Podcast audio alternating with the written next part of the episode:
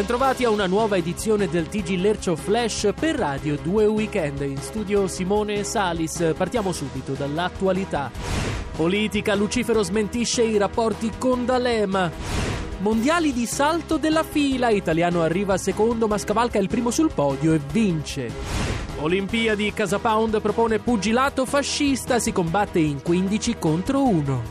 Unisce l'utile al dilettevole ma non ottiene nulla.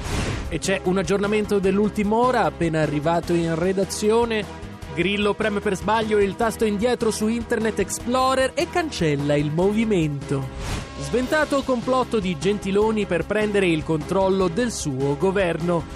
Gli appare in sogno Marco Pannella e gli rivela dove vendono il fumo migliore. Serial killer protestano contro la bla bla car, non ci sono più autostoppiste. Medicina trovata cura per chi parla con gli animali facendo vocine buffe.